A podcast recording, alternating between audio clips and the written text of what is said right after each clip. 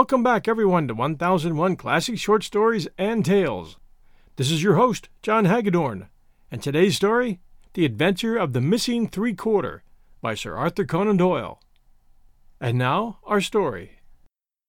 We were fairly accustomed to receive weird telegrams at Baker Street, but I have a particular recollection of one which reached us on a gloomy February morning, some seven or eight years ago, and gave Mr. Sherlock Holmes a puzzled quarter of an hour.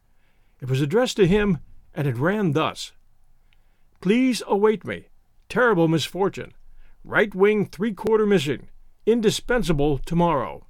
Overton. Strand postmark and dispatched 1036, said Holmes, reading it over and over. Mr. Overton was evidently considerably excited when he said it, and somewhat incoherent in consequence.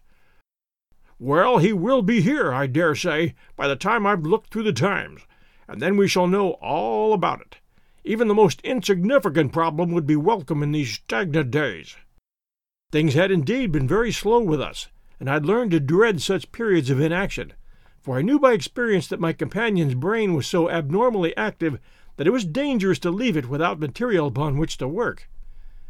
For years I had gradually weaned him from that drug mania which had threatened once to check his remarkable career.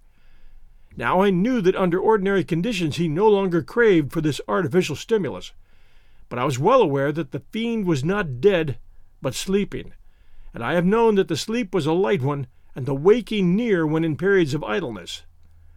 I've seen the drawn look upon Holmes' ascetic face and the brooding of his deep set and inscrutable eyes. Therefore I blessed this Mr. Overton, whoever he might be, since he had come with his enigmatic message to break that dangerous calm which brought more peril to my friend than all the storms of his tempestuous life. As we had expected, the telegram was soon followed by its sender, and the card of Mr. Cyril Overton, Trinity College, Cambridge, announced the arrival of an enormous young man, sixteen stone of solid bone and muscle, who spanned the doorway with his broad shoulders and looked from one of us to the other with a comely face which was haggard with anxiety. Mr. Sherlock Holmes? My companion bowed. I've been down to Scotland Yard, Mr. Holmes. I saw Inspector Stanley Hopkins. He advised me to come to you. He said the case, so far as he could see, was more in your line than in that of the regular police. Pray sit down. Tell me what is the matter. It's awful, Mr. Holmes. Simply awful. I wonder my hair isn't gray. Godfrey Stanton, you've heard of him, of course. He's simply the hinge that the whole team turns on. I'd rather spare two from the pack and have Godfrey for my three quarter line. Whether it's passing or tackling or dribbling, there's no one to touch him, and then he's got the head and can hold us all together. What am I to do? That's what I ask you, Mr. Holmes. There's Moorhouse, first reserve, but he's trained as a half and he always edges right in onto the scrum instead of keeping out on the touchline. He's a fine place kick, it's true, but then he has no judgment, and he can't sprint for nuts. Why, Morton or Johnson, the Oxford Flyers, could romp round him. Stevenson's fast enough, but he couldn't drop from the 25 line, and a three quarter who can't either punt or drop isn't worth a place for pace alone. No, Mr. Holmes, we are done unless you can help me to find Godfrey Stanton. My friend had listened with amused surprise to this long speech, which was poured forth with extraordinary vigor and earnestness, every point being driven home by the slapping of a brawny hand upon the speaker's knee. When our visitor was silent, Holmes stretched out his hand and took down the letter S of his commonplace book. For once he dug in vain into that mine of varied information. There is Arthur H. Stanton, the rising young forger, said he, and there was Henry Stanton, whom I helped to hang, but Godfrey Stanton is a new name to me. It was our visitor's turn to look surprised. Why, Mr. Holmes, I thought you knew things, said he. I suppose, then, if you've never heard of Godfrey Stanton, you don't know Cyril Overton either. Holmes shook his head good humoredly. Great Scott! cried the athlete. Why, I was first reserve for England against Wales, and I've skippered the varsity all this year. But that's nothing. I didn't think there was a soul in England who didn't know Godfrey Stanton, the crack three quarter. Cambridge, Blackheath, and five internationals. Good Lord, Mr. Holmes, Where have you lived? Holmes laughed at the young giant's naive astonishment. You live in a different world to me, Mr. Overton, a sweeter and healthier one. My ramifications stretch out into many sections of society, but never, I am happy to say, into amateur sport, which is the best and soundest thing in England. However, your unexpected visit this morning shows me that even in that world of fresh air and fair play, there may be work for me to do. So now, my good sir, I beg you to sit down and to tell me, slowly and quietly, exactly what it is that has occurred, and how you desire that I should help you. Young Overton's face assumed the bothered look of the man who is more accustomed to using his muscles than his wits, but by degrees, with many repetitions and obscurities which I may omit from his narrative, he laid his strange story before us. It's this way, Mr. Holmes. As I've said, I am the skipper of the rugger team of Cambridge Varsity, and Godfrey Stanton is my best man. Tomorrow we play Oxford. Yesterday we all came up and we settled at Bentley's private hotel. At ten o'clock, I went round and saw that all the fellows had gone to roost, for I believe in strict training and plenty of sleep to keep a team fit. I had a word or two with Godfrey before he turned in. He seemed to me to be pale and bothered. I asked him what was the matter. He said he was all right, just a touch of headache. I bade him good night and left him. Half an hour later, the porter tells me that a rough looking man with a beard called with a note for Godfrey. He had not gone to bed, and the note was taken to his room. Godfrey read it and fell back in a chair as if he'd been poleaxed. The porter was so scared that he was going to fetch me, but Godfrey stopped him, had a drink of water, and pulled himself together. Then he went downstairs, said a few words to the man who was waiting in the hall, and the two of them went off together. The last that the porter saw of them, they were almost running down the street in the direction of the Strand. This morning Godfrey's room was empty. His bed had never been slept in, and his things were all just as I had seen them the night before. He had gone off at a moment's notice with this stranger, and no word has come from him since. I don't believe he will ever come back. He was a sportsman, was Godfrey, down to his marrow, and he wouldn't have stopped his training and let in his skipper if it were not for some cause that was too strong for him. No, I feel as if he's gone for good, and we should never see him again. Sherlock Holmes listened with the deepest attention to this singular narrative. What did you do? he asked. I wired to Cambridge to learn if anything had been heard of him there. I have had an answer. No one has seen him. Could he have got back to Cambridge? Yes, there is a late train quarter past eleven. But, so far as you can ascertain, he did not take it. No, he has not been seen. What did you do next? I wired to Lord Mount James. Why to Lord Mount James? Godfrey is an orphan, and Lord Mount James is his nearest relative, his uncle, I believe. Indeed. This throws new light upon the matter. Lord Mount James is one of the richest men in England. And so I've heard Godfrey say. And your friend was closely related? Yes, he was his heir, and the old boy's nearly eighty, cram full of gout, too. They say he could chalk his billiard cue with his knuckles. He never allowed Godfrey a shilling in his life, for he's an absolute miser, but it will all come to him right enough. Have you heard from Lord Mount James? No. What motive could your friend have in going to Lord Mount James? Well, something was worrying him the night before, and if it was to do with money, it's possible that he would make for his nearest relative who had so much of it, though from all I've heard he would not have had much chance of getting it. Godfrey was not fond of the old man. He wouldn't go if he could help it. Well, we can soon determine that. If your friend was going to his relative, Lord Mount James, you have then to explain the visit of this rough looking fellow at so late an hour, and the agitation that was caused by his coming. Cyril Overton pressed his hands to his head. I can make nothing of it, said he. Well, I have a clear day, and I shall be happy to look into the matter, said Holmes. I should strongly recommend you to make your preparations for your match without reference to this young gentleman. It must, as you say, have been an overpowering necessity which tore him away in such a fashion, and the same necessity is likely to hold him away. Let us step round together to the hotel and see if the porter can throw any fresh light upon the matter. Sherlock Holmes was a past master in the art of putting a humble witness at his ease, and very soon, in the privacy of Godfrey Stanton's abandoned room, he had extracted all that the porter had to tell. The visitor of the night before was not a gentleman, neither was he a working man. He was simply what the porter described as a medium looking chap, a man of fifty, beard grizzled, pale face, quietly dressed. He seemed himself to be agitated. The porter had observed his hand trembling when he held out the note. Godfrey Stanton had crammed the note into his pocket. Stanton had not shaken hands with the man in the hall. They had exchanged a few sentences, of which the porter had only distinguished the one word, time. Then they had hurried off in the manner described. It was just half past ten by the hall clock. Let me see, said Holmes, seating himself on Stanton's bed. You are the day porter, are you not? Yes, sir. I go off duty at eleven. The night porter saw nothing, I suppose. No, sir. One theater party came in late.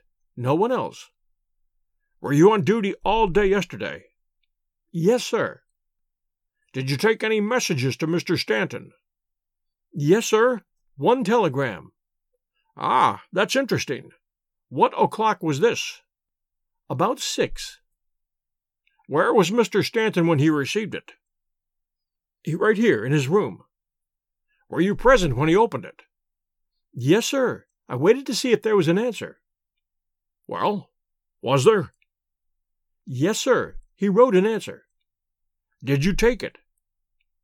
No, he took it himself. But he wrote it in your presence. Yes, sir. I was standing by the door, and he with his back turned to that table. When he had written it, he said, All right, Porter, I will take this myself. What did he write it with? A pen, sir. Was the telegraphic form one of these on the table? Yes, sir. It was the top one. Holmes rose. Taking the forms, he carried them over to the window and carefully examined that which was uppermost. It is a pity he did not write in pencil, said he throwing them down again with a shrug of disappointment. As you have no doubt frequently observed, Watson, the impression usually goes through, a fact which has dissolved many a happy marriage. However, I can find no trace here. I rejoice, however, to perceive that he wrote with a broad pointed quill pen, and I can hardly doubt that we will find some impression upon this blotting pad. Ah, yes, surely. This is the very thing. He tore off a strip of the blotting paper and turned towards us with the hieroglyphic. Cyril Overton was much excited. Hold it to the glass, he cried. That is unnecessary, said Holmes. The paper is thin, and the reverse will give the message. And here it is. He turned it over, and we read it. This looks like the tail end of the telegram which Godfrey Stanton dispatched within a few hours of his disappearance.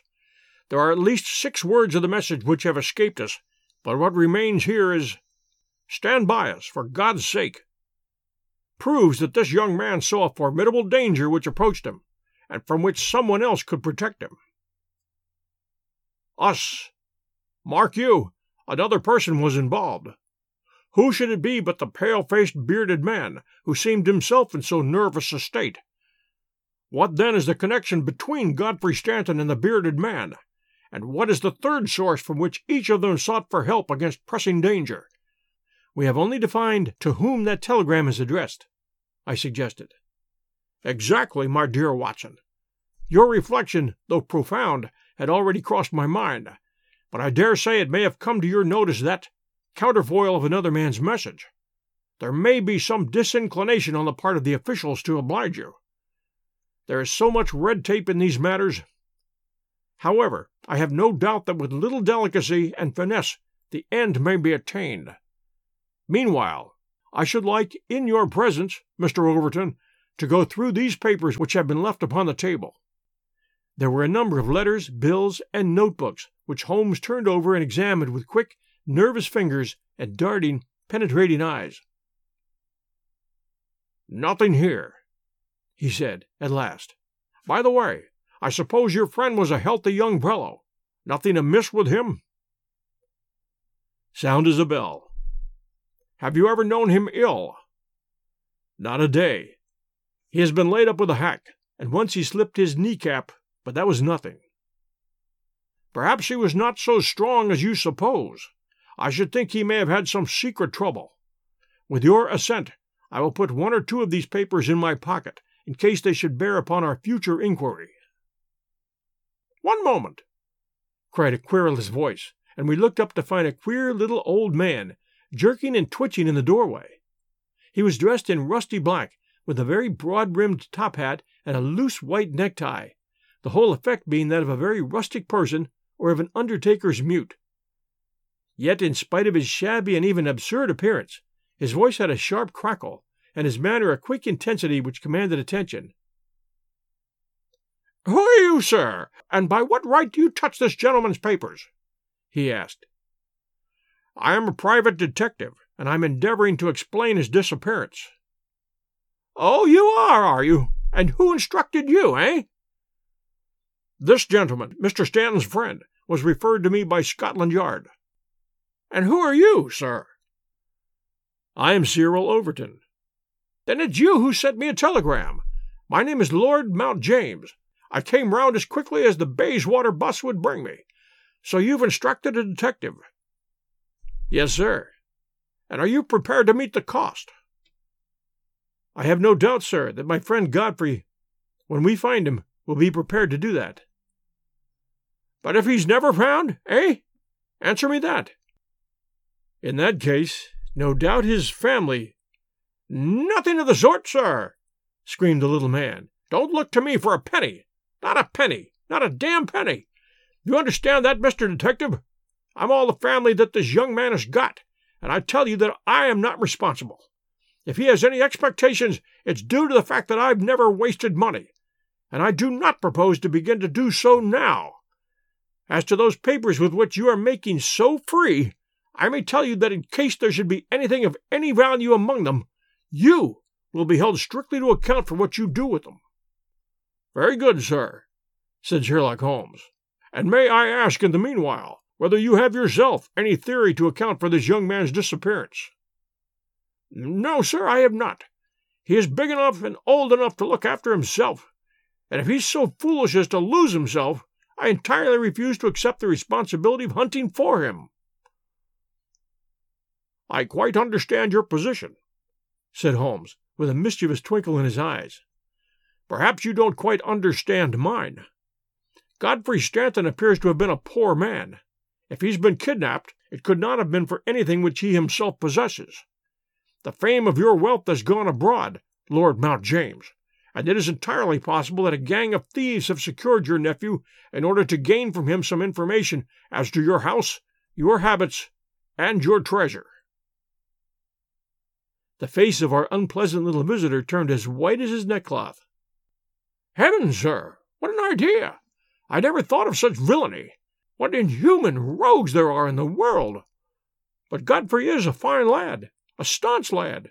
Nothing would induce him to give his old uncle away.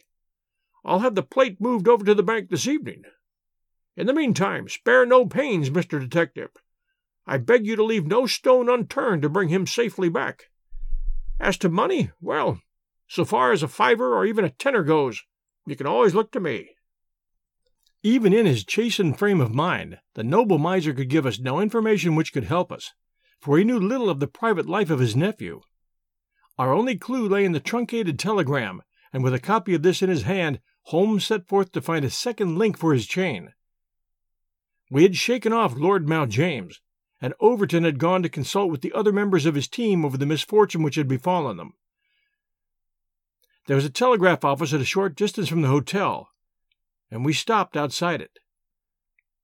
It's worth trying, Watson, said Holmes. Of course, with a warrant we could demand to see the counterfoils, but we have not reached that stage yet. I don't suppose they remember faces in so busy a place. Let us venture it. I'm sorry to trouble you, said he, in his blandest manner, to the young woman behind the grating. There is some small mistake about a telegram I sent yesterday. I've had no answer, and I very much fear that I must have omitted to put my name at the end. Could you tell me if this was so? The young woman turned over a sheet of counterfoils. What time was it? she asked. A little after six. Whom was it to? Holmes put his finger to his lips and glanced at me. The last words in it were, For God's sake, he whispered, confidentially. I'm very anxious at getting no answer. The young woman separated one of the forms. This is it. There is no name, said she, smoothing it out upon the counter. Then that, of course, accounts for my getting no answer, said Holmes. Dear me, how very stupid of me, to be sure. Good morning, miss, and many thanks for having relieved my mind. He chuckled and rubbed his hands when we found ourselves in the street once more. Well? I asked. We progress, my dear Watson. We progress. I had seven different schemes for getting a glimpse of that telegram, but I could hardly hope to succeed the very first time. And what have you gained? A starting point for our investigation. He hailed a cab. King's Cross Station, said he. We have a journey, then. Yes, I think we must run down to Cambridge together. All the indications seem to me to point in that direction. Tell me, I asked, as we rattled up Gray's Inn Road, have you any suspicion yet as to the cause of the disappearance? I don't think that among all our cases I have known one where the motives are more obscure. Surely you don't really imagine that he may be kidnapped in order to give information against his wealthy uncle. I confess, my dear Watson, that that does not appeal to me as, as a very probable explanation. It struck me, however, as being the one which was most likely to interest that exceedingly unpleasant old person. Yeah, certainly did that. What are your alternatives? I could mention several. You must admit that it is curious and suggestive that this incident should occur on the eve of this important match, and should involve the only man whose presence seems essential to the success of the side. It may, of course, be a coincidence, but it is interesting. Amateur sport is free from betting, but a good deal of outside betting goes on among the public, and it is possible that it might be worth someone's while to get at a player as the ruffians of the turf get at a racehorse. There is one explanation. A second very obvious one is that this young man really is the heir of a great property, however modest his means may at present be, and that it is not impossible that a plot to hold him for ransom might be concocted. These theories take no account of the telegram. Quite true, Watson. The telegram still remains the only solid thing with which we have to deal, and we must not permit our attention to wander away from it. It is to gain light upon the purpose of this telegram that we are now upon our way to Cambridge. The path of our investigation is at present obscure, but I shall be very much surprised before evening if we've not cleared it up, or made a considerable advance along it. We'll return to our story right after this sponsor message. And now, back to our story. It was already dark when we reached the old University City. Holmes took a cab at the station and ordered the man to drive to the house of Dr. Leslie Armstrong. A few minutes later, we had stopped at a large mansion in the busiest thoroughfare.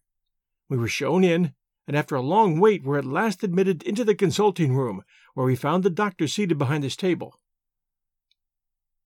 It argues the degree in which I had lost touch with my profession that the name of Leslie Armstrong was unknown to me. Now I am aware that he is not only one of the heads of the medical school of the university, but a thinker of European reputation in more than one branch of science. Yet, even without knowing his brilliant record, one could not fail to be impressed by a mere glance at the man the square, massive face, the brooding eyes under the thatched brows, and the granite molding of the inflexible jaw. A man of deep character, a man with an alert mind, grim, ascetic, self contained, formidable. So I read Dr. Leslie Armstrong, he held my friend's card in his hand, and he looked up with no very pleased expression upon his dour features. I have heard your name, Mr. Sherlock Holmes, and I am aware of your profession, one of which I by no means approve. Well, in that, Doctor, you'll find yourself in agreement with every criminal in the country, said my friend, quietly. So far as your efforts are directed toward the suppression of crime, sir, they must have the support of every reasonable member of the community, though I cannot doubt that the official machinery is amply sufficient for the purpose. Where your calling is more open to criticism is when you pry into the secrets of private individuals, when you rake up family matters which are better hidden, and when you incidentally waste the time of men who are more busy than yourself. At the present moment, for example, I should be writing a treatise instead of conversing with you. No doubt, doctor. And yet the conversation may prove more important than the treatise.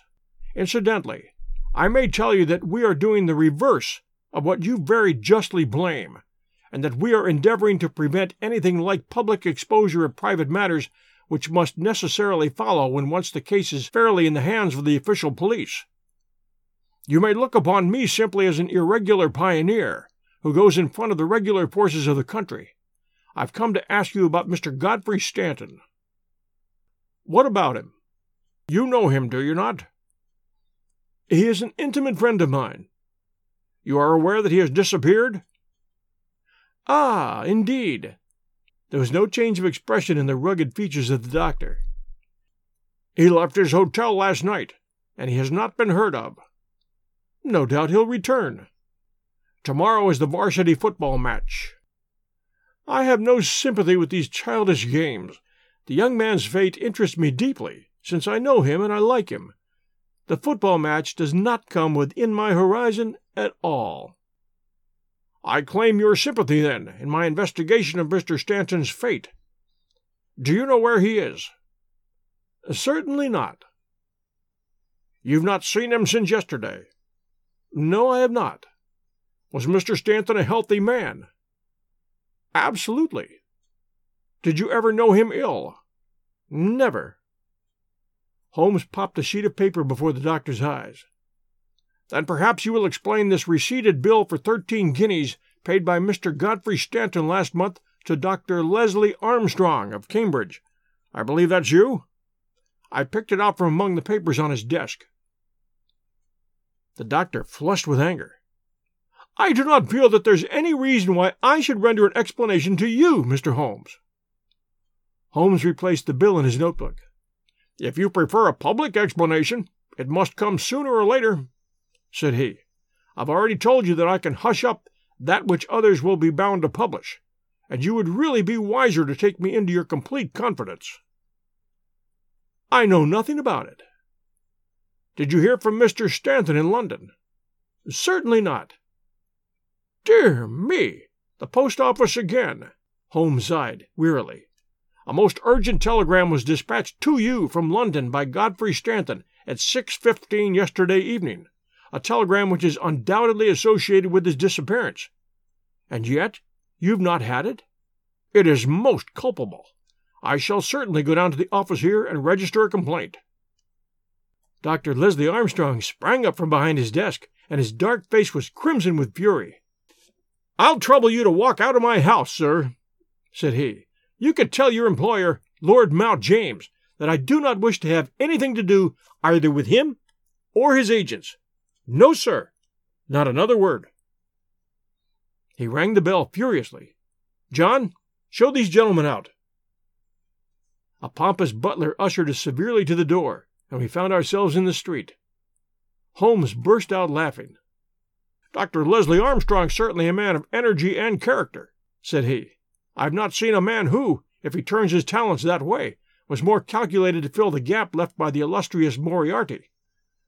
And now, my poor Watson, here we are, stranded and friendless in this inhospitable town, which we cannot leave without abandoning our case.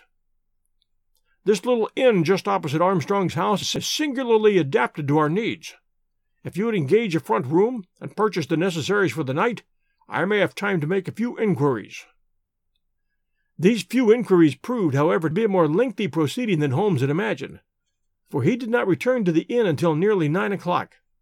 He was pale and dejected, stained with dust, and exhausted with hunger and fatigue. A cold supper was ready upon the table, and when his needs were satisfied and his pipe alight, he was ready to take that half comic and wholly philosophic view which was natural to him when his affairs were going awry. The sound of carriage wheels caused him to rise and glance out of the window. A brougham and pair of greys, under the glare of a gas lamp, stood before the doctor's door. It's been out three hours, said Holmes. Started at half past six, and here it is back again. That gives a radius of ten or twelve miles, and he does it once or sometimes twice a day. No unusual thing for a doctor in practice. But Armstrong is not really a doctor in practice. He's a lecturer and a consultant, but he does not care for general practice, which distracts him from his literary work. Why then does he make these long journeys, which must be exceedingly irksome to him? And who is it that he visits? His coachman? My dear Watson, can you doubt that it was to him that I first applied? I do not know whether it came from his own innate depravity or from the promptings of his master, but he was rude enough to set a dog at me. Neither dog nor man liked the look of my stick, however, and the matter fell through. Relations were strained after that, and further inquiries out of the question. All that I've learned I got from a friendly native in the yard of our own inn. It was he who told me of the doctor's habits and of his daily journey. At that instant, to give point to his words, the carriage came round to the door. Could you not follow it? Excellent, Watson. You are scintillating this evening. The idea did cross my mind. There is, as you may have observed, a bicycle shop next to our inn. Into this I rushed, engaged a bicycle, and was able to get started before the carriage was quite out of sight. I rapidly overtook it, and then, keeping at a discreet distance of a hundred yards or so, I followed its lights until we were clear of the town. We had got well out of the country when a somewhat mortifying incident occurred. The carriage stopped, the doctor alighted, walked swiftly back to where I had also halted, and told me in an excellent sardonic fashion that he feared the road was narrow, and that he hoped his carriage did not impede the passage of my bicycle. Nothing could have been more admirable than his way of putting it. I at once rode past the carriage, and keeping to the main road, I went on for a few miles, and then halted in a convenient place to see if the carriage had passed. There was no sign of it, however, and so it became evident that it had turned down one of the several side roads which I had observed. I rode back, but again saw nothing of the carriage, and now, as you perceive, it has returned after me. Of course, I had at the outset no particular reason to connect these journeys with the disappearance of Godfrey Staunton, and I was only inclined to investigate them on the general grounds that everything which concerns Dr. Armstrong is at present of interest to us. But now that I find he keeps so keen a lookout upon anyone who may follow him on these excursions, the affair appears more important, and I shall not be satisfied until I've made the matter clear. We can follow him tomorrow. Can we? It's not so easy as you seem to think. You're not familiar with Cambridgeshire scenery, are you? It does not lend itself to concealment. All this country that I passed over tonight is as flat and clean as the palm of your hand, and the man we are following is no fool, as he very clearly showed tonight. I have wired to Overton to let us know any fresh London developments at this address, and in the meantime we can only concentrate our attention upon Dr. Armstrong, whose name the obliging young lady at the office allowed me to read upon the counterfoil of Staunton's urgent message. He knows where the young man is. To that I'll swear. And if he knows, that it must be our own fault if we cannot manage to know also. At present it must be admitted that the odd trick is in his possession, and as you are aware, Watson, it's not my habit to leave the game in that condition. And yet the next day brought us no nearer to the solution of the mystery. A note was handed in after breakfast, which Holmes passed across to me with a smile. Sir, it ran, I can assure you that you are wasting your time in dogging my movements. I have, as you discovered last night, a window at the back of my brougham, and if you desire a twenty mile ride which will lead you to the spot from which you started, you have only to follow me. Meanwhile, I can inform you that no spying upon me can in any way help Mr. Godfrey Staunton, and I am convinced that the best service you can do to that gentleman is to return at once to London and to report to your employer that you are unable to trace him. Your time in Cambridge will certainly be wasted. Yours faithfully, Leslie Armstrong. An outspoken, honest antagonist is the doctor, said Holmes. Well, well, he excites my curiosity, and I must really know before I leave him. His carriage is at his door now, said I. There he is, stepping into it. I saw him glance up at our window as he did so. Suppose I try my luck upon the bicycle. No, no, my dear Watson. With all respect for your natural acumen, I do not think that you are quite a match for the worthy doctor. I think that possibly I can attain our end by some independent explorations of my own. I am afraid that I must leave you to your own devices, as the appearance of two inquiring strangers upon a sleepy countryside might excite more gossip than I care for. No doubt you'll find some sights to amuse you in this venerable city, and I hope to bring back a more favorable report to you before evening. Once more, however, my friend was destined to be disappointed. He came back at night weary and unsuccessful. I've had a blank day, Watson. Haven't got the doctor's general direction, I spent the day in visiting all the villages upon that side of Cambridge, and comparing notes with publicans and other local news agencies. I've covered some ground. Chesterton, Histon, Waterbeach, and Oakington have each been explored, and each have proved disappointing. The daily appearance of a brougham and pair could hardly have been overlooked in such sleepy hollows. The doctor has scored once more. Is there a telegram for me? Yes, I opened it. Here it is. Ask for Pompey from Jeremy Dixon, Trinity College. I don't understand it. Oh, it's clear enough. It's from our friend Overton, and is an answer to a question from me. Just send round a note to Mr. Jeremy Dixon. I'll just send round a note to Mr. Jeremy Dixon, and then I have no doubt that our luck will turn. By the way, is there any news of the match? Yes, the evening paper has an excellent account in its last edition. Oxford won by a goal and two tries. The last sentences of the description say the defeat of the Light Blues may be entirely attributed to the unfortunate absence of the crack international, Godfrey Staunton, whose want was felt at every instant of the game. The lack of combination in the three quarter line and their weakness both in attack and defense more than neutralized the efforts of a heavy and hard working pack. Then our friend Overton's forebodings have been justified, said Holmes. Personally, I'm in agreement with Dr. Armstrong and football does not come within my horizon. Early to bed tonight, Watson, for I foresee that tomorrow may be an eventful day. I was horrified by my first glimpse of Holmes next morning, for he sat by the fire holding his tiny hypodermic syringe. I associated that instrument with the single weakness of his nature, and I feared the worst when I saw it glittering in his hand. He laughed at my expression of dismay and laid it upon the table. No, no, my dear fellow, there's no cause for alarm. It is not upon this occasion the instrument of evil, but it will rather prove to be the key which will unlock our mystery. On this syringe I base all my hopes. I have just returned from a small scouting expedition, and everything is favorable. Eat a good breakfast, Watson, for I propose to get upon Dr. Armstrong's trail today, and once on it, I will not stop for rest or food until I run him to his burrow.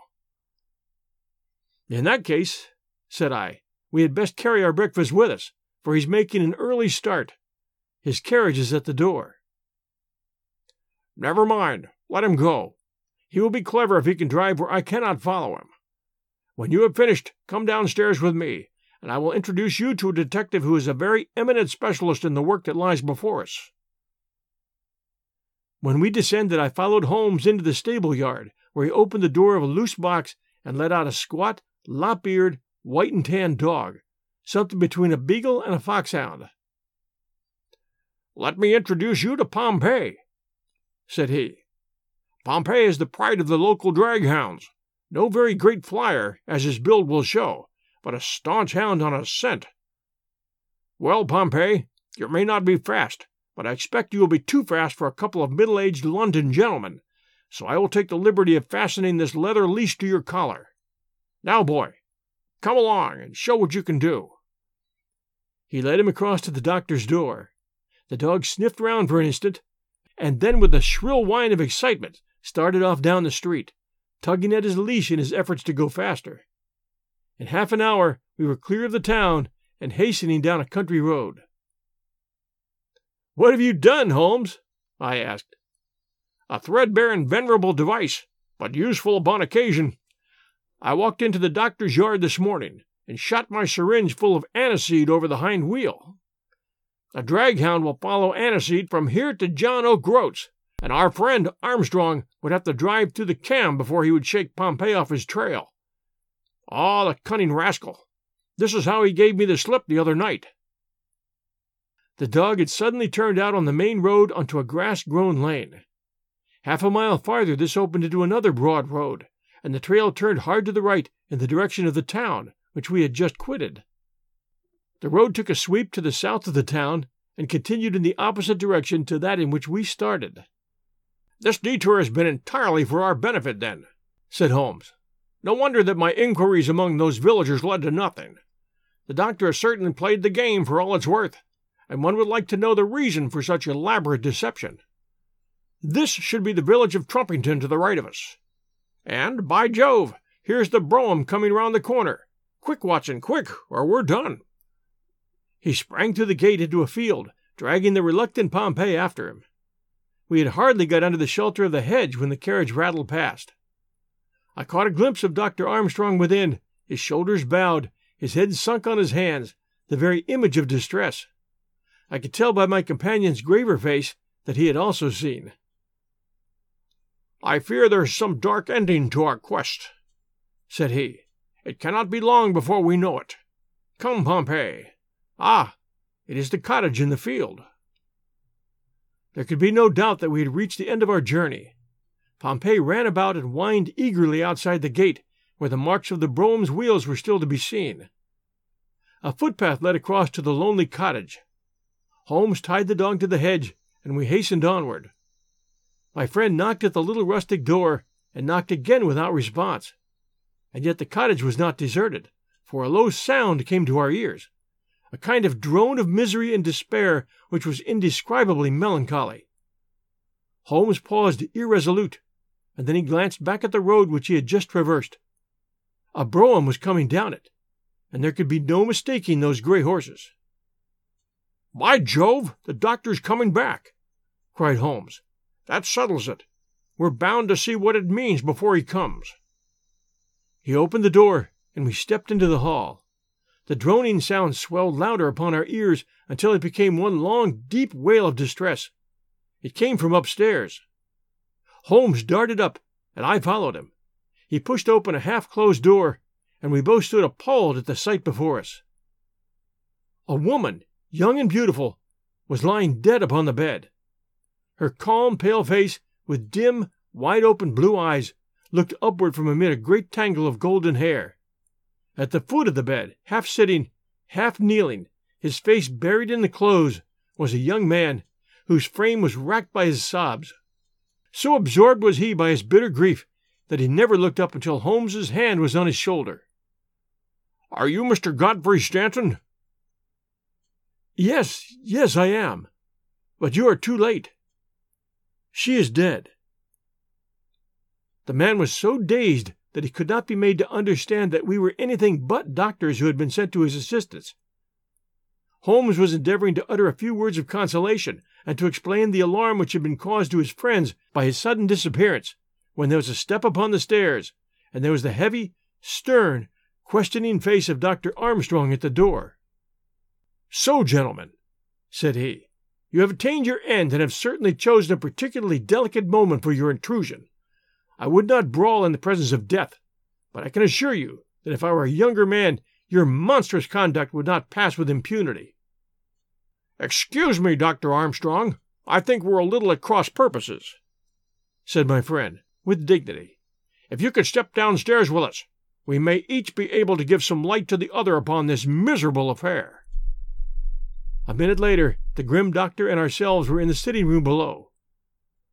Well, sir, said he, I wish you to understand, in the first place, that I am not employed by Lord Mount James, and that my sympathies in this matter are entirely against that nobleman.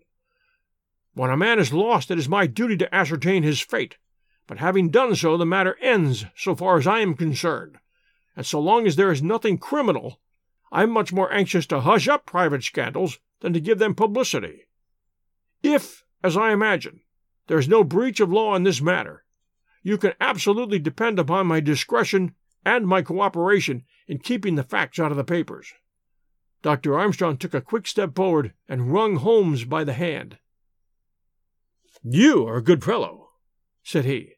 I had misjudged you. I thank heaven that my compunction at leaving poor Staunton all alone in this plight caused me to turn my carriage back and so to make your acquaintance. Knowing as much as you do, the situation is very easily explained. A year ago, Godfrey Staunton lodged in London for a time and became passionately attached to his landlady's daughter, whom he married. She was as good as she was beautiful, and as intelligent as she was good. No man need be ashamed of such a wife. But Godfrey was the heir to this crabbed old nobleman, and it was quite certain that the news of his marriage would have been the end of his inheritance. I knew the lad well, and I loved him for his many excellent qualities. I did all I could to help him to keep things straight. We did our very best to keep the thing from everyone, for, when once such a whisper gets about, it's not long before everyone has heard it. Thanks to this lonely cottage and his own discretion, Godfrey has up to now succeeded.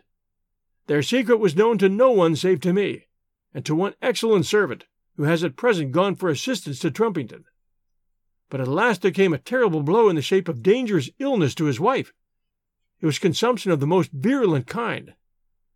The poor boy was half crazed with grief, and yet he had to go to London to play this match, for he could not get out of it without explanations that would expose his secret.